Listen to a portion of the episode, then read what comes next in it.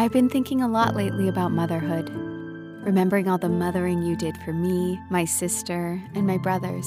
And I wanted to say thank you, even if that thank you is far too late and far too faint. This is now your 31st Mother's Day. 31. And after all these years, only now am I beginning to imagine the endless secret and hidden ways you loved me. How many diapers must you have changed? How many trips to the doctor? How many nights sitting up with a scared child after a nightmare? How many prayers did you pray for me, for my first job, for my marriage? I've always been thankful for you, but I've seen things a little differently now that I'm a mom too. Never have I felt so ill equipped, and never have I felt so honored to occupy the role I once knew only through you. I am honored to be chosen to share in those 3 a.m. cries of distress as you once did. Honored to pour my soul into a precious new life, knowing that these little ones may never realize the depths of that sacrifice. The honor somehow is greater because that sacrifice is largely secret, uncelebrated, mundane. As I reflect on your sacrifice and compassion, done in hiddenness and humility, I'm actually beginning to see the familiar person behind it all. Through you, I see Jesus the carpenter and yet the king, humble to the end, obedient to his calling, loving to those who hurt him, committed to his Father's will. Yes, Mom, you show him to me, and you invite me to behold his glory with you. Now, as a parent, I cherish afresh a truth that I believed for years God is our Father. God calls you and me his children he has served us in that same hiddenness and humility. He has poured His soul into our lives, making us precious. So, on this Mother's Day, I want to honor you for being my mom. But more than that, I want to thank you for being a reflection of Christ. You were the first picture I had of God's love, and I thank Him that that picture is even clearer now than it was then. I love you.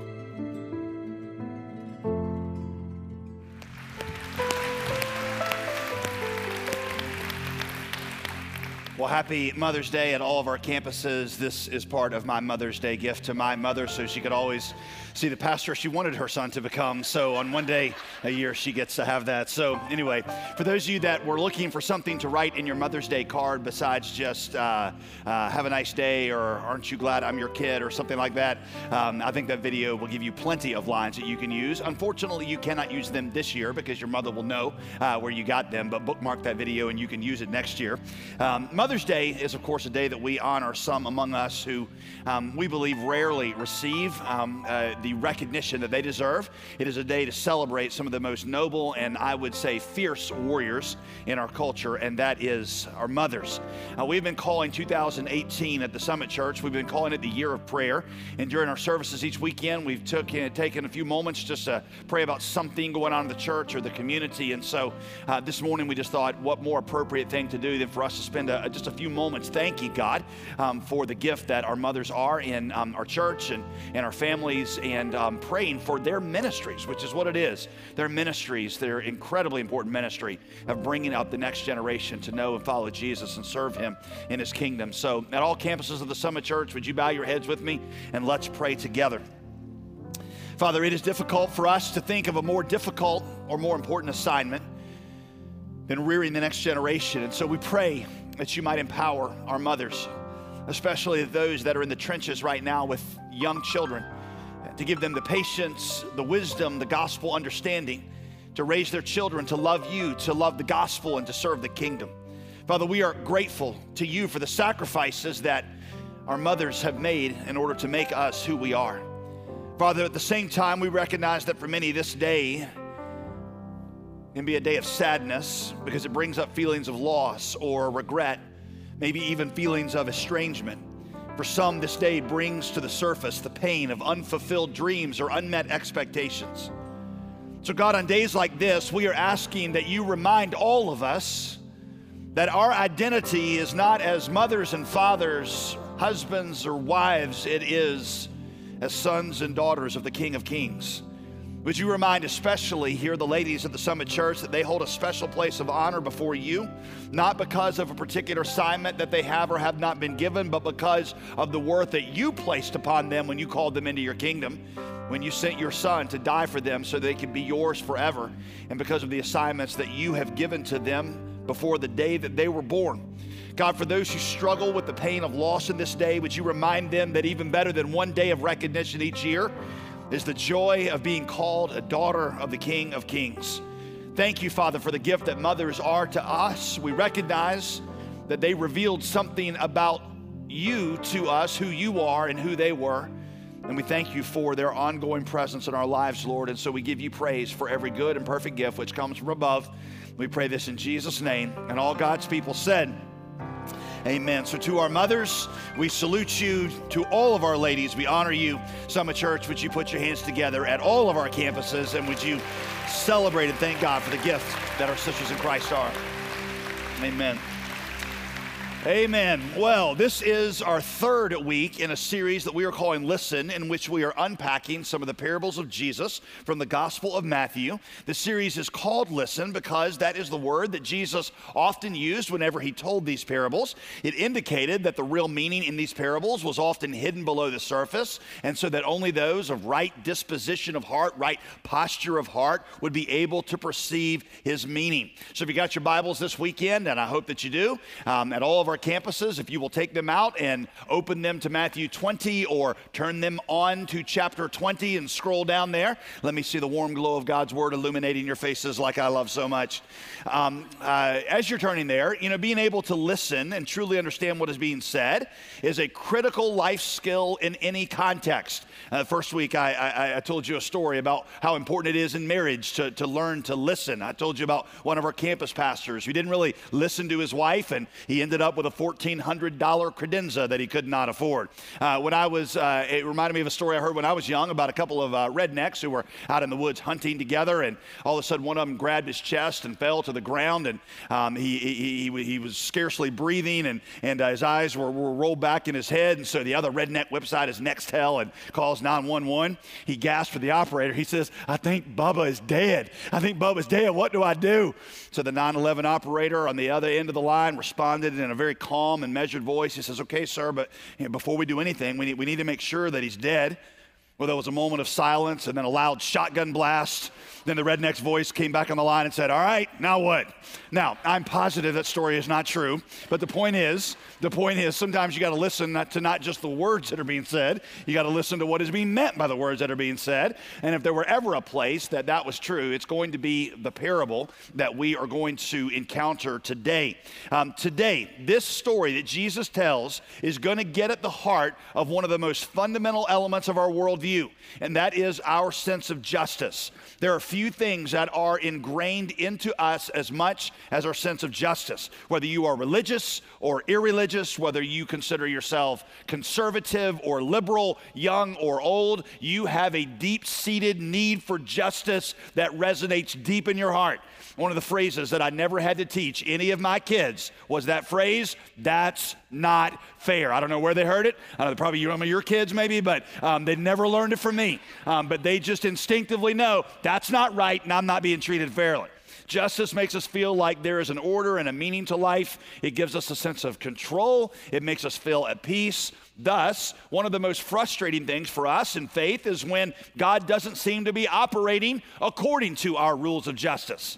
Jesus addresses this frustration head on in this parable. And this teaching that he's going to give to us, while confusing and, dare I say, frustrating, maybe bewildering at first, is critical and learning to trust God and learning to be at peace with what He's doing in the world. I just put it this way if you have ever asked God, if you've ever looked toward the heavens and said, God, why are you letting this happen to me? God, why'd you let this happen to me? Why'd you let this happen to them? God, it's not fair. That's question that has ever come up in your heart, then Jesus told this story for you. This parable, I'm going to tell you, has the potential to be an absolute game changer for many of you, and will probably do more to help you trust God and be at peace with what He's doing in your life and the world than maybe anything that I've ever taught from up here. Matthew chapter 20 is where the parable is, but we're going to start the story with the last verse of chapter 19 because the story in chapter 19 sets up the reason that Jesus told the parable in chapter 20. You know, unfortunately, sometimes the chapter breaks in our Bible come at the wrong place. They weren't part of the original thing that Matthew wrote. We added them later, and usually they're in good places, but occasionally, like this one, it totally breaks up the context so that you don't connect what Jesus is saying to what he just said. And this is a, a, an illustration where you got to understand the story leading up to this one to understand the meaning of the parable. All right, the story in chapter 19 is of Jesus' encounter with a guy that we now refer to as the rich young ruler. Well, the rich young ruler was, as his name implies, he was a young, successful, morally upright community leader. Evidently, he had it all. He had money, he had power, he was probably good looking. I'm sure everybody was jealous of him. Well, one afternoon, he comes to Jesus and he asks Jesus, Lord, what else do I need to do to inherit eternal life? Now, you got to hand it to him. He at least realizes that all of his accomplishments in life, if he dies and does not go to heaven, that they are all ultimately worthless. The problem was that the whole basis of his question was wrong. There is nothing that we can do to earn eternal life. If there had been something that we could do to earn eternal life, Jesus wouldn't needed, have needed to come as a baby and grow up and live the life we're supposed to live and die the death we were condemned to die. He could have instead just sent down an instruction manual that told us what we needed to do right? But instead, Jesus had to come and do something we couldn't do. So if there had been something that we needed to do, Jesus wouldn't have come. So instead, in order to obtain eternal life, you've got to admit that there's nothing you can do, and you've got to give up control of your life to Jesus so that He can do it for you we have to admit that all of our riches, whether we're talking monetary riches or the riches of our talents or even our spiritual riches, that they're all ultimately worthless before God, and we've got to receive eternal life and God's favor as an undeserved gift of grace. This is what Jesus explains to this young man, but sadly, he walks away because his possessions are just too many. And his sense of worthiness is too great that he couldn't, just could not let those things go. And Jesus ends that whole encounter by saying, verse 30 of chapter 19, you see, many who are first will be last, and the last will be first, and then he tells this parable starting in the next verse there, chapter, verse 1 of chapter 20. For the kingdom of heaven, he says it's like a master who went out early in the morning to hire laborers for his vineyard. Now, this kind of work situation right here is not super common today, um, where basically you'd have a group of laborers that would gather at various spots in the city, and um, construction crews or farming crews or whatever would come along and pick up the labor that they needed for the day. You just hire them for the day. It is actually quite common in many parts of the world. Um, where I lived in Southeast Asia, not far from my house, was a little place where all the guys of the, um, the community would gather who didn't have jobs, and people would come along and pick them up. And some guys would get picked up early, and some guys would get picked up at noon, and some guys would never get picked up. I, I do know there are still a few places, even in Raleigh, Durham, where this still happens. Uh, I know that because one of our um, staff members, her husband, who drives a F 150, uh, said he had a, um, uh, uh, uh, one of his tires went flat. So he pulls over this, on, in the city on, on the side of the road to try to change his tire. And as he's changing his tire, he hears this commotion and he looks up and a bunch of guys with tool belts on are starting to hop in the back of his truck. And he's trying to explain to them, like, that's not what I'm here for. I'm trying to change my tire. I appreciate your willingness to help. But um, so it still happens, but it was really, really common in those days. And so he's telling a story that everybody would have understood. After agreeing with the laborers for a denarius a day, he sent them into his vineyard. Denarius a day was the day rate back then. Uh, it was a standard wage, it was fair, it was predictable. Everybody was happy. I'll give you a denarius, you work for 12 hours. Going about the third hour, this master saw others standing idle in the marketplace. Now, they measured their hours um, from 6 a.m., the start of the workday. So, third hour would have been, of course, 9 a.m. And he sees these guys standing around the marketplace and he says to them, You go into the vineyard also. Whatever is right, I will give you. Now, here's the thing to notice here they don't agree on a price. See that? There's no contract. The first people enter into a contract. You work 12 hours, I give you a denarius. These people, he doesn't promise them anything. He just says, just trust me, I'll do what's right by you. And they believe the master. They trust in his goodness, they trust in his promise to take care of them, and they go. Going out about the sixth hour, six hours from 6 a.m. is noon, and a ninth hour, 3 p.m., the master does the same. Again, no contract. Next verse, about the 11th hour, which would be 5 p.m. from 6 a.m., 5 p.m., that's when pretty much everybody gets off work. Um, but around 11th hour, he goes out and found others standing around. He said to them, Why are you standing here idle all day? And they said to him, Because nobody's hired us. He said to them, Will you go also into my vineyard, in my vineyard also? Again, notice no contract. Only the very first guys get a contract. Everybody else just trust the goodness of the master and trust in his promise to take care of him. Verse 8 And when evening came, the owner of the vineyard said to his foreman, Call the laborers and pay them their wages. Start with the last, start with the guys we just hired an hour ago, and lead up to the first. And when those he hired about the 11th hour came, each of them received a denarius. Now, when those hired first came, they thought, they would receive more than a denarius because they'd been working a lot longer than the other guys, but each of them also received a denarius. And on receiving it, they grumbled at the master of the house, which is understandable, saying, These last worked only one hour, and you have made them equal to us who have borne the burden of the day and the scorching heat.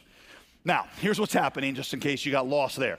The master, at the end of the day, the landowner lines them all up with the more recently hired workers at the front of the line and the earliest workers who've been working 12 hours at the very back of the line. And he opens up his bag of coins and he says, All right, 5 p.m. guys, where are you? And they all step forward. They, of course, they're, they're fresh and they're energetic. They still smell nice. There's no sweat marks under their arms. Their manicures are still impeccable. Their shirts are still tucked in. And the master says, Now, I promised you guys I'd take care of you, right?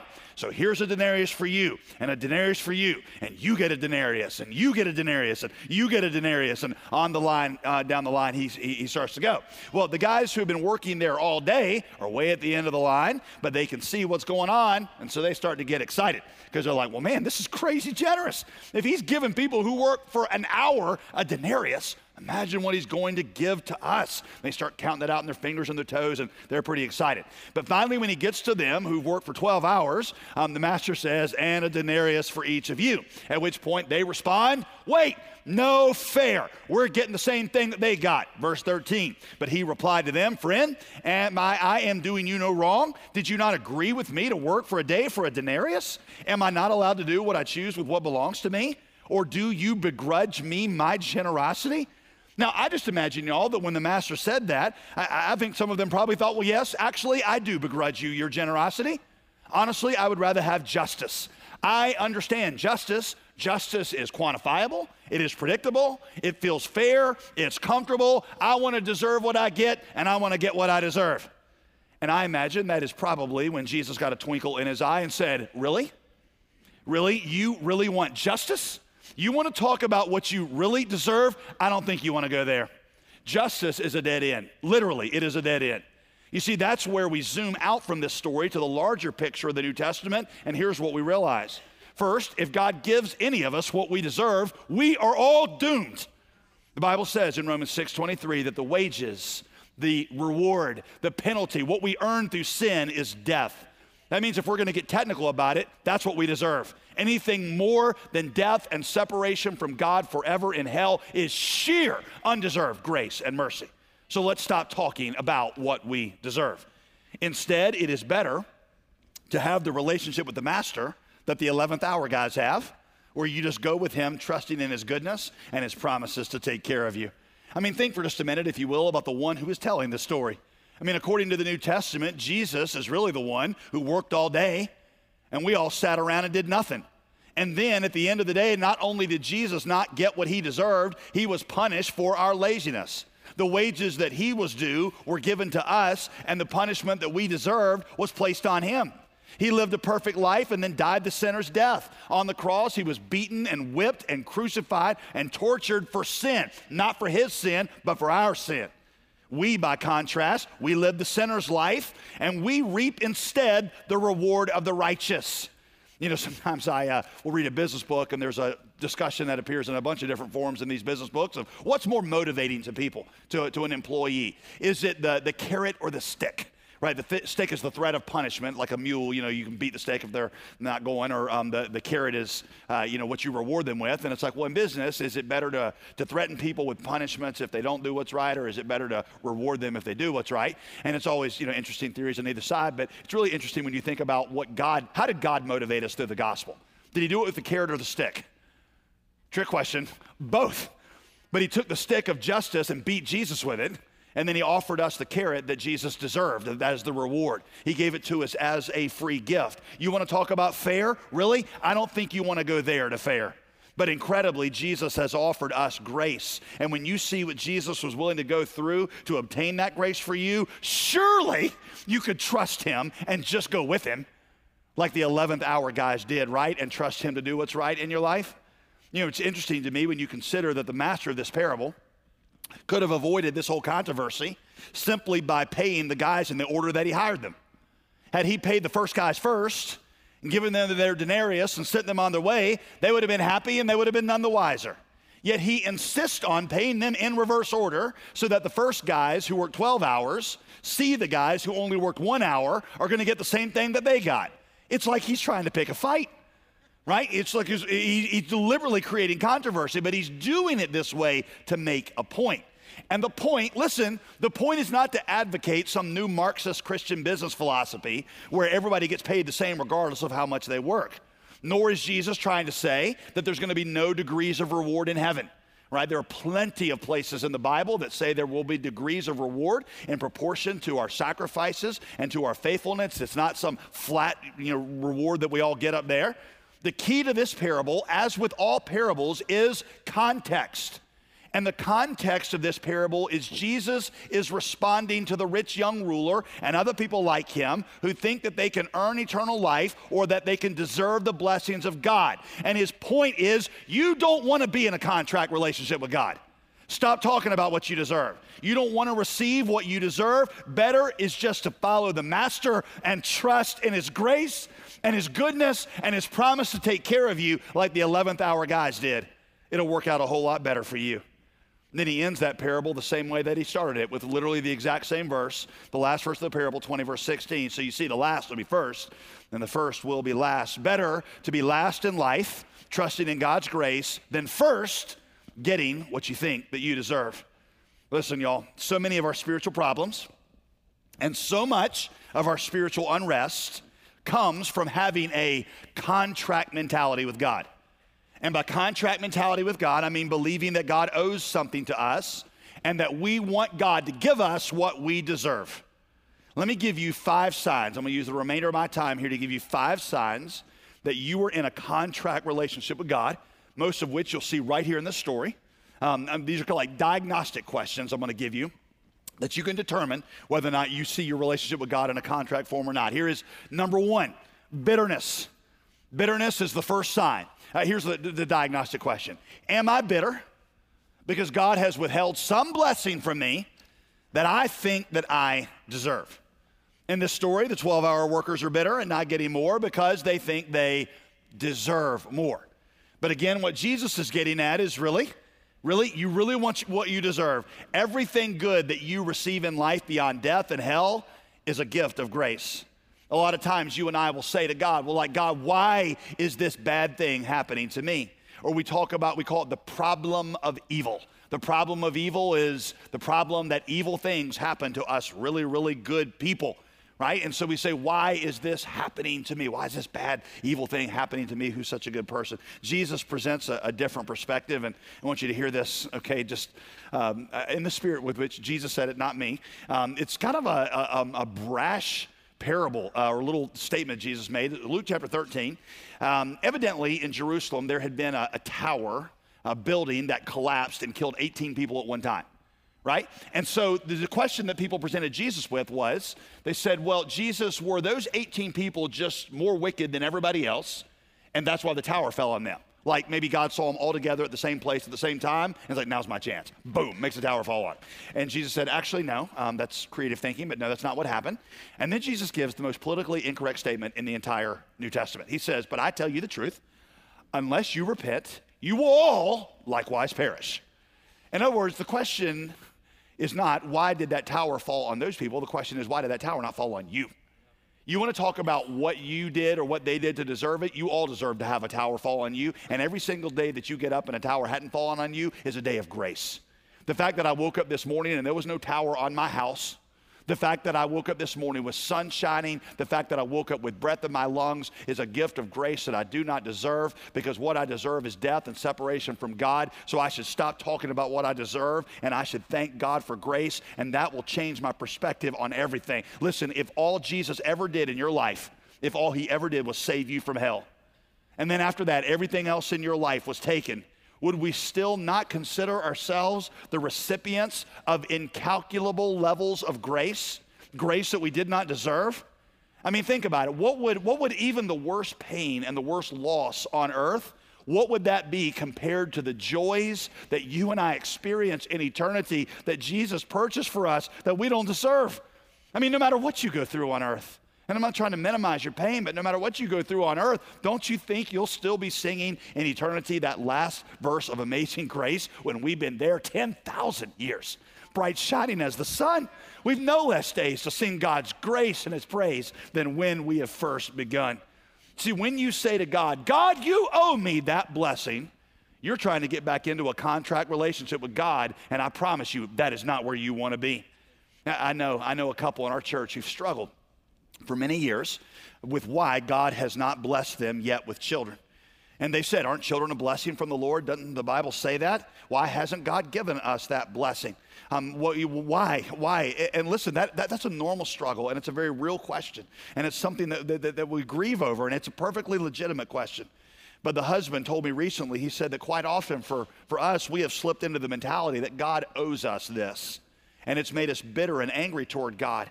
And he said, when we do that, it's like we are disqualifying ourselves from the grace that God has given to us. None of us wants to demand that God gives us what we deserve. None of us wants that. And the greatest blessing that God could ever give us is forgiveness of sin and eternal life and forever fellowship with Him. And because God has given us those things in grace, we know that we can trust Him with this issue of children. And we will stay, still say, when we've been there 10,000 years, bright shining as the sun, even if we never have children on earth, um, we've no less days to sing His praise than when we first begun. Number two, here's a second sign that you are um, having a contract relationship with God jealousy. Jealousy. Here's your diagnostic question Am I jealous of good things that others have that I want? Am I jealous of good stuff that other people have that I want? Jealousy is you're, you're, you're, you're mad that, that, that you don't have that. Resentment means you're mad that they have it. There's kind of a two-edged sword there. You're mad at them, and you're, you know, you're like, well, I'm mad that I don't have it. In this story, these workers are jealous of what the later workers got because they think that they are more deserving than the other laborers were right? I mean, that's the whole basis of it. We deserve that. They got it. We should have it. Now, we're like that also, aren't we? Don't we look around? How often have you looked around? I've done this. You look around and you say, well, why did they get that opportunity? Why did she get married? Why do they have kids so quickly? Why, why, are, why are their bodies so good looking and healthy? Why am I the one who's getting sick all the time? Why did they get the job? Why did they get the promotion? Why did they get that honor? I deserve those things more than they do. Isn't that the basis of jealousy? But see, don't you see how that again has put you in the mentality of a contract? Is that really where you want to be? Isn't everything good that you have received, isn't it a gift of grace? And hasn't Jesus promised that he will take care of you? And hasn't he promised you that he'll do what's right? And hasn't he proven that you can trust him? Listen, je- let me tell you about jealousy for a minute. Let me put the, this um, statement about jealousy. Um, a lot of times we're like, well, I should stop being jealous. But we don't deal with jealousy at the roots. We just try to trim off the fruits. The fruit of jealousy springs from two evil roots. The first was the foolish pride that assumed God owes you certain things. And then the second part is unbelief in the goodness of the God who has promised to take care of you. This story attacks jealousy at its roots. It's like ultimately, if you're jealous, the problem, you don't just need to say, stop being jealous, stop being jealous. You need to pull this weed up by the root, and the root is the pride that thinks that God owes you good things, and it is the unbelief in the goodness of the God who's promised to take care of you. I was thinking this week, I, um, in my own quiet time, there were two verses that God uh, was just it just sort of leapt off the page to me. Can I say this real quick? I don't mean to be take a cheap shot. If you don't read the Bible every day, I don't know how you survive. Because these promises become life to me. They become the things that diffuse jealousy and resentment and anger and keep me away from temptation. And if you just go week by week and I'm the only kind of Bible that I'm giving you, I, there's no wonder that you're withering and dying spiritually.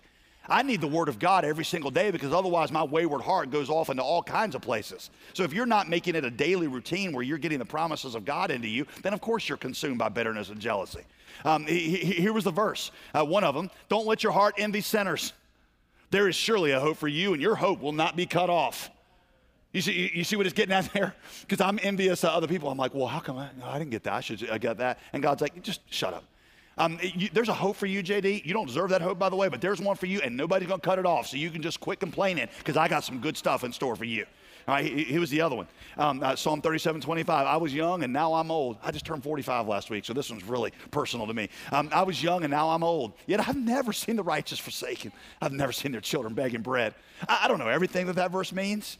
But I can tell you that when I get worried and I start getting jealous, it's, it's usually because, well, what happens if this doesn't happen or what if my kids aren't taken care of of here? And God was like, just, just stop. Uh, uh, as long as anybody's ever lived, I have always taken care of my children, and I'm a good master. And I didn't give you a contract. I just said, come with me and trust me. And don't you think that you can trust me? And the answer is yes. I'm just like these 11th hour guys, and I'm like, I'll go, I'll go. I know I don't really deserve any of the goodnesses or the promises He's made me. So, how can I complain? And how can I be resentful when God gives to somebody else some kind of goodness after how much He's given to me? Tim Keller, Tim Keller says it this way Yoda says, if Jesus didn't complain, when he received a life, it kind of looks like Yoda, doesn't he? Right? I hope Tim Keller watches the sermon later. Um, so if Jesus didn't complain when I when he received a life infinitely worse than he deserved, how can I complain when I experience a life infinitely better than I deserve? Right? Uh, he, he goes on to say, he says he didn't deserve the death he got, but he did not begrudge it.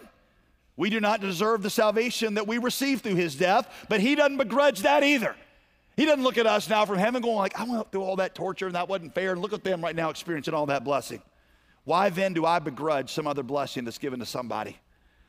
Listen, I'm going to tell you that realizing the blessings of your life are not owed to you, realizing that they are gifts of grace, will change how you look at them.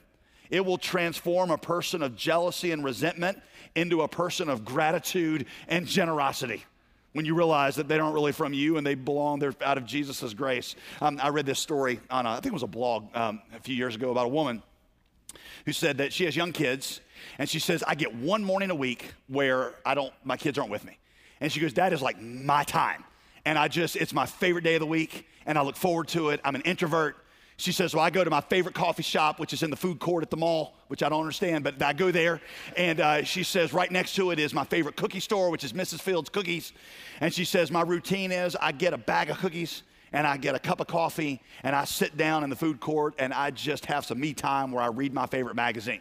She said, So I go on Tuesdays, which was my day to do that, and I sit down in this food court and I get my cookies and my coffee. And, and she said it was really crowded that day, so I had to share a table with a guy I'd never met, an older man. And uh, she said uh, he was reading the paper, and so I started reading my magazine. She says, and I put my, you know, my coffee there and everything, and I look.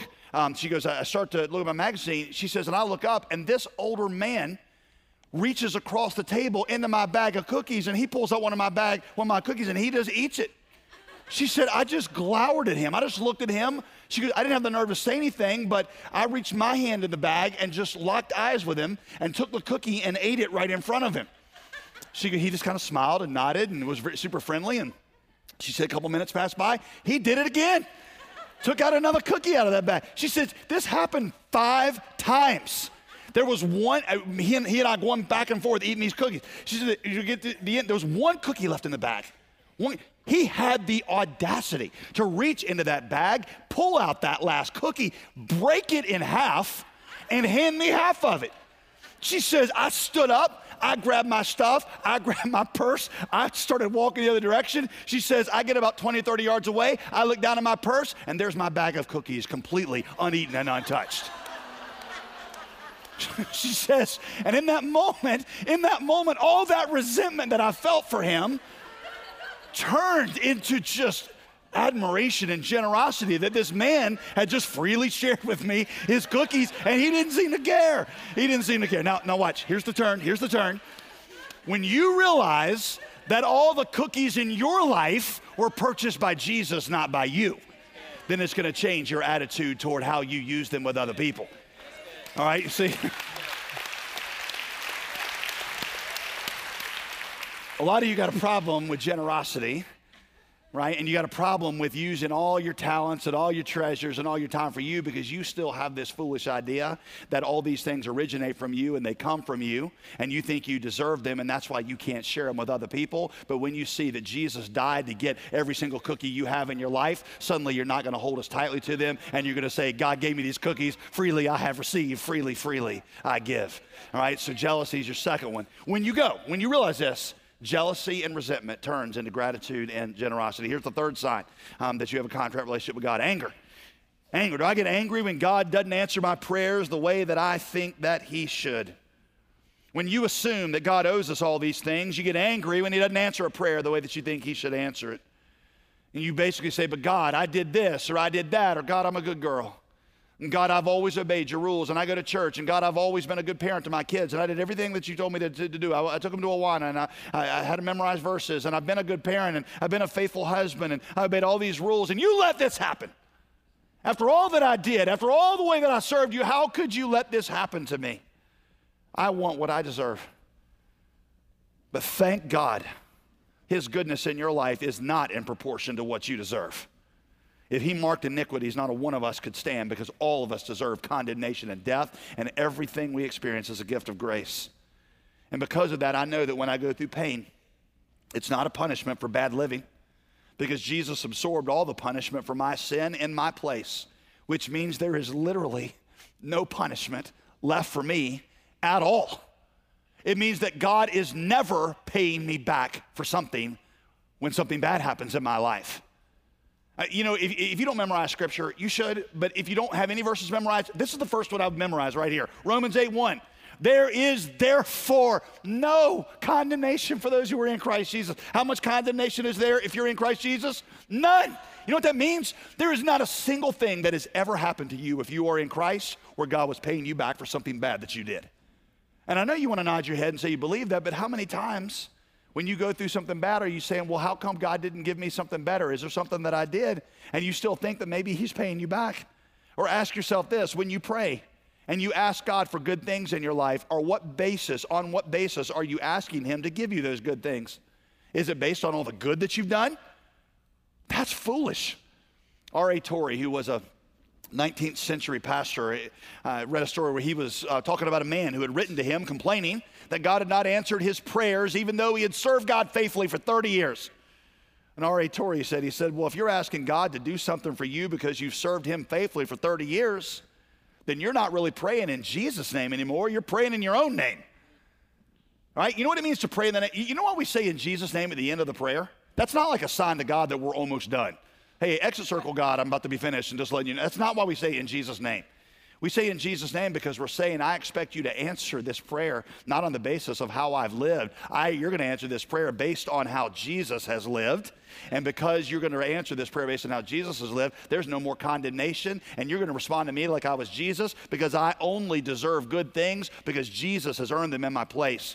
And when you realize that God only responds to you now based on what Jesus deserves, then you'll start to trust that even the bad things in your lives, even when God doesn't answer prayer the way you think He should, you'll start to realize that they are for a good purpose because there's nothing penal. There's nothing that's a penalty in what God ever gives to you. And it'll give you the ability to believe Romans 8 28. Romans 8 28, a very famous verse. All things work together for good. We know all things work together for good to them who love God who are called according to his purpose. Some of you know that verse, but you don't really believe it. Listen, and the reason you don't believe it is because you don't believe this verse right here. If you don't believe that there is no condemnation left for you, then you always assume that something bad happening is because God's either punishing you or because God has forgotten you. But when you know there's no condemnation, then I start to say, even these bad things, they are given to me by God ultimately for His good to be swallowed up in eternity, and I can have peace with them because I know that I am in and under the gracious provision of God. And when you believe that, you will go from anger and bewilderment over the ways of God to peace and rest in the promises of God.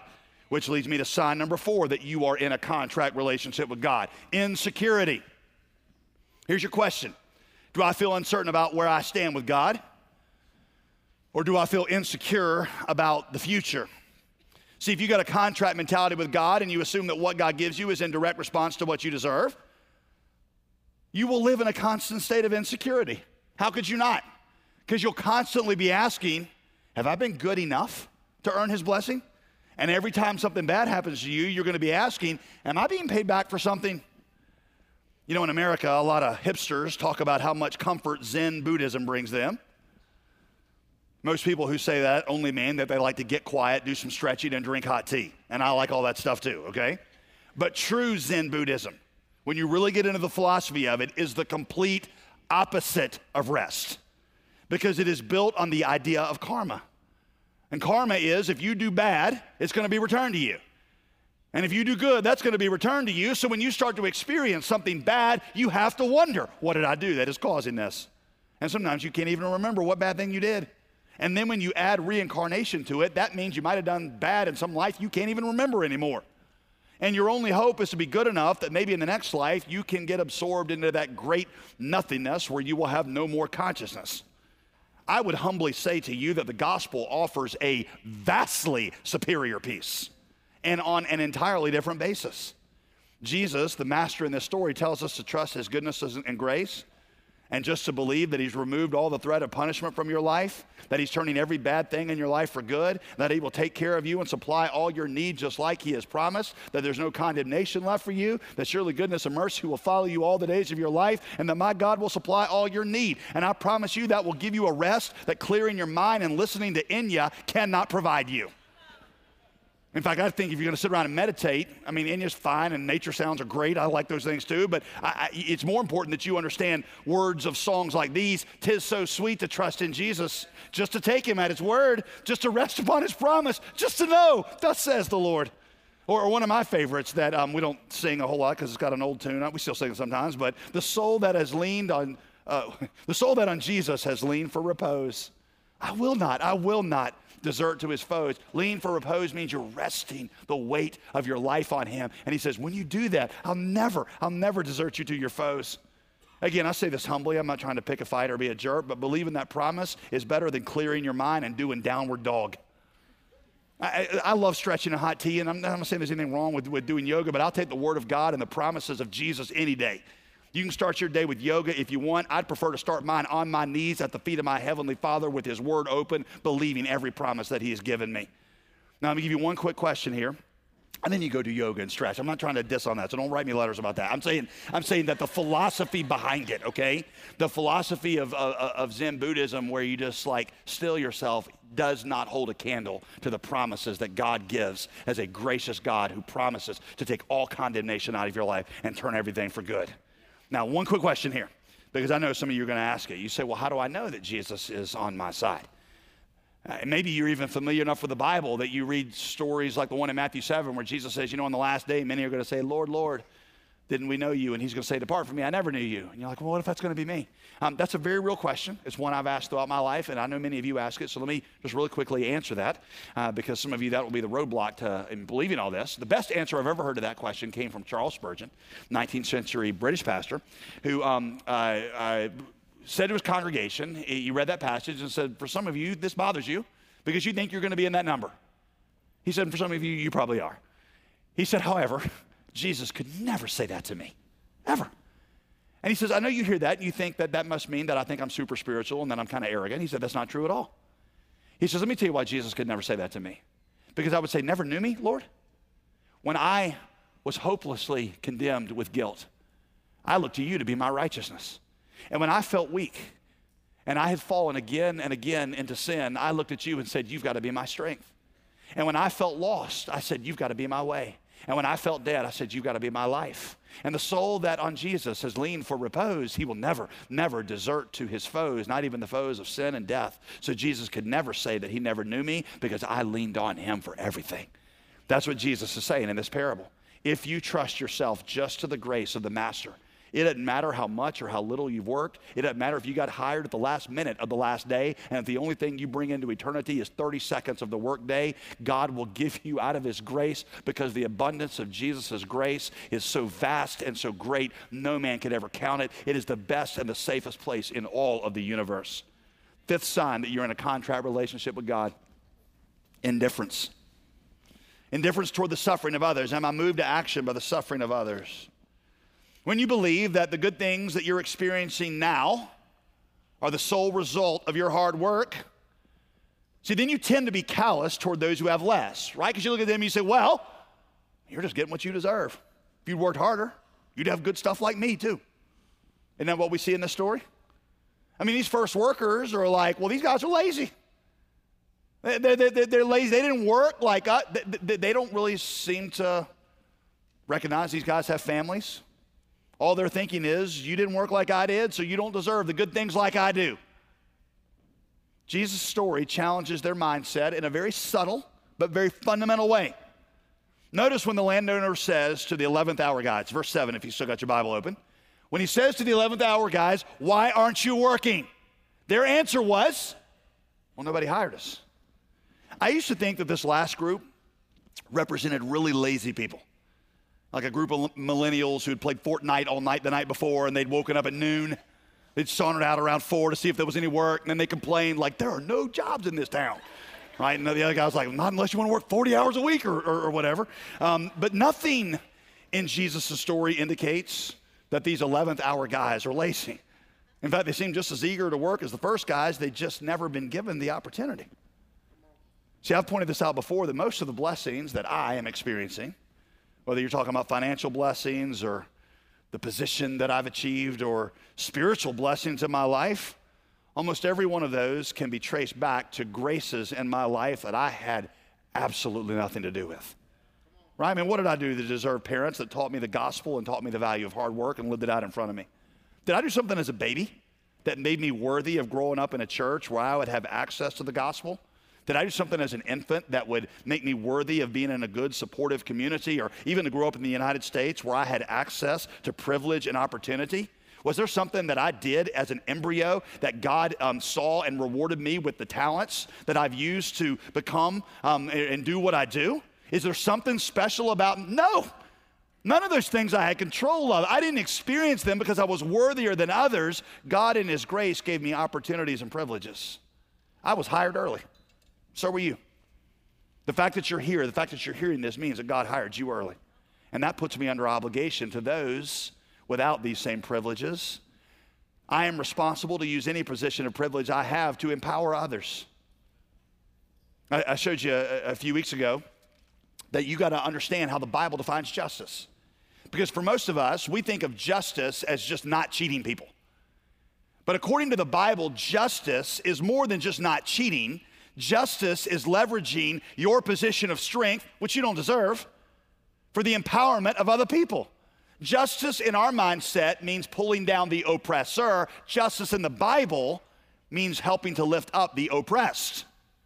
And it means that the fact that I was hired early means that I look with compassion on those who haven't been hired yet, and I say, how can I leverage what I have as a blessing to them so that they can experience the blessings that I have been blessed with? I think most importantly, the most important dimension of this is spiritual obligation, gospel obligation. You start to think about the gospel itself. Listen to me, the way that the Apostle Paul thought about it. When the Apostle Paul started to talk about the gospel in, in Romans, he said, I consider myself a debtor to the Greek and to the barbarian, to people in every nation around the world who haven't heard. The, the word debtor that he used, I've pointed out to you, is a, a very interesting word because it, it literally means financial obligation. It was like Paul was saying, I, am under financial, I'm under obligation all these people, but he'd never met any of these people. How was Paul a debtor to a bunch of people he'd never even met? And the answer from the book of Romans is, I didn't deserve to hear the gospel. And the people out there in other nations who don't know Jesus, they're no less worthy than I was. It's not fair that I heard the gospel. It was grace. And what's really not fair is for me to receive that grace and not do everything I can to get it to them so they can hear it. So I consider the rest of my life as being under obligation. You know, if you're under financial obligation to the mafia, you owe them $100,000, it means that the money you have is no longer really yours, right? It means that if you get an extra bonus this year in your paycheck, you're not going to be able to go on a nice vacation. If you get an inheritance, you're not going to be able to buy a beach house. If you're under financial obligation to the mafia, it means that whatever you get ultimately is going to belong to them until you pay off that debt. And Paul said, That's kind of how I see my life. Listen, I'm not free. I'm not free to do whatever I want to with my talents. I'm not free to do whatever I want to with my money. I'm not free to do whatever I want to with my time. Because I am the recipient of a grace that I could never deserve. And it's not fair it's not fair for me to receive that grace and then not do everything necessary to get it to other people that God wants to bring into his kingdom. That's why we go all over the world.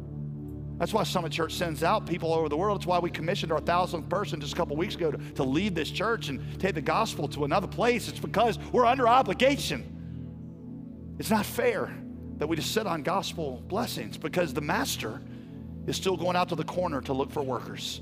And he's working for workers in Afghanistan, and he's looking for workers in Indonesia, and he's looking for workers in other parts of our city, and he's looking for workers everywhere. And he's like, I want you to join me, and I want you to recognize the grace that you've been given, and I want you to take it to others. I'd say that many of you are not engaged in the mission of God, and it is a sign that you've never really understood the grace of God. You've never understood that you don't really belong to you, and every dollar you have, every talent you have, every second of every day that you have is a gift of grace you don't deserve. And when you see that, you'll start to say, Lord, I'm under obligation to the nations. Tell me what we want me to do with my money. You tell me what to do with my talents. You tell me what to do with my time because I'm under obligation. The whole point of this parable get rid of your contract with God. That's not a place you want to be. And just trust the Master and thank Him for His grace and go with Him. And when you do that, I promise you, I promise you, I promise you, when you do that, bitterness is going to get replaced by gratitude. Jealousy is going to get replaced by contentment. Anger is going to get replaced by peace. Insecurity is going to get flooded out by assurance and indifference. It's going to get overwhelmed with compassion. You're going to become a different person. And it's not because you put these on a to do list. You can never accomplish them through a to do list. It's going to be because you dealt with the problem at its root and the problem at its root was you were so proud and unbelieving that you never really believed the gospel down deep in your soul because the fruit of the gospel is these things. These are just synonyms for the fruit of the Spirit. The fruit of the Spirit are those things, and the fruit of the Spirit grows out of the root of the gospel. So, see, get rid of your contract with God and embrace the grace of God. And it's going to produce in you a change that you can never understand. Let me, let, let me end with one final, really quick thing for you that are already believers. We give you acrostic in prayer. We say, pray, you know, here's a way to pray. You can remember it as Acts in your prayer time. Start with adoration, then go to confession and confess your sins, then thanksgiving, T, thanksgiving, thank God for things, and then S is supplication, which is just a fancy word for ask. We would have said ask, but that would spell acta, and that's not really catchy. So acts is easier to remember. What I want you to do is I want you to pray that. I want you to pray that this week through the lens of what I've just given you. Okay? A, adoration. I want you to say, God, thank you for being a gracious God who doesn't give me what I deserve. Then why don't you confess? Why don't you confess all those places you know that you don't deserve the grace of God and confess your sins, then why don't you offer God thanksgiving for specific blessings in your life? And how about after every single one of them, you say, And God, I know I don't deserve that. God, thank you for my marriage. Yeah, it's difficult sometimes, but I don't deserve it. Thank you for my kids. I don't deserve that. God, I'm healthy. God, I, I know people. I'm in a church. God, I know the gospel. I, I own a Bible. I don't serve any of that. Thank you for grace upon grace. And then you start to supplicate, you start to pray for people in response to the grace you've been given. You'll become a whole different person. You become a whole different person. Why don't you bow your heads if you would? Could you just thank God for His grace right now? Right now, at all of our campuses, just say, Lord, thank you. Thank you. You say to Him, Tis so sweet to trust in Jesus. Just to take you at your word, just to rest upon your promise, just to know, says the Lord.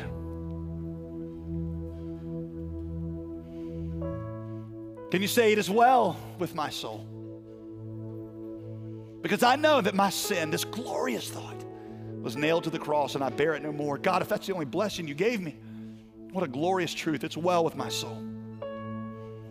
And God, I can't wait to be with you in eternity because I'm the recipient of grace upon grace. You keep your heads bowed. You stay in this moment of prayer, and our worship teams, they'll come and they'll lead us.